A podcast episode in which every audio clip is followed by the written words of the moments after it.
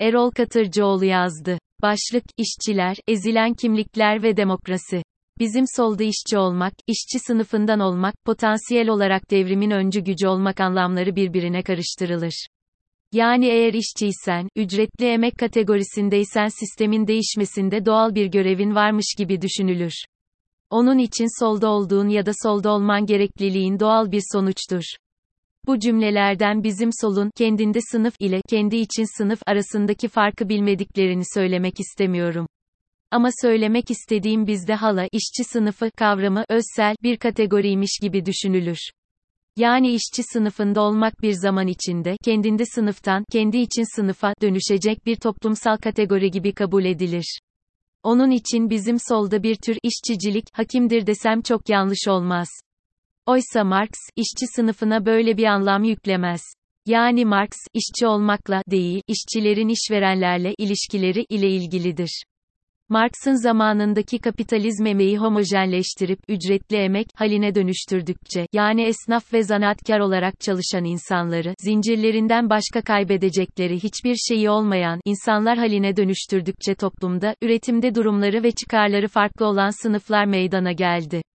Yaşayabilmek için emeklerini satmaktan başka çareleri olmayan işçilerle üretim için gerekli sermayeyi elinde bulunduran işverenler arasındaki ilişkinin bir mağduriyet ilişkisi olması o dönemdeki birçok insanı rahatsız eden bir konu olmuştu. Marx, kapitalizmin yarattığı bu mağduriyeti gidermenin yolunun işçilerin işverenler karşısında örgütlenmelerinden geçtiğini söyledi. Bu nedenle de Komünist Manifesto'da bütün ülkelerin işçilerine birleşin çağrısında bulundu. Yani Marx, işçilerin toplumunda tarihinde motor gücü olmalarının nedenini işçilerde, özsel olarak var olan özelliklere değil işverenlerle oluşan ve yukarıdaki paragrafta tırnak içine aldığım, mağduriyet, ilişkisi içinde olduklarına bağlamıştı. Bizim solcuların anlamakta zorlandığı hikaye aslında bu. Bunları yazmamın nedeni de özellikle Türkiye solunda, sınıf mücadelesi ile kimlik mücadelesi arasında bir Çin seddi varmış gibi düşünülüyor oluşu kimlik mücadelesini bir tür ulusal mücadele kategorisine indirgeyip sınıf mücadelesi neden ayrı tutan bu anlayış farkında olmadan değişim motoruna da çomak sokmakta. Neden mi? Çünkü kimlik mücadelesi de ulus devlet çatısı altında egemen kimliğin çoğu kimliklere ait olmak üzere yarattığı mağduriyetlerin giderilmesi için girişilen bir mücadeledir. Yani mücadele edene ait niteliklerden dolayı değil, yani özsel değil, ilişkiseldir.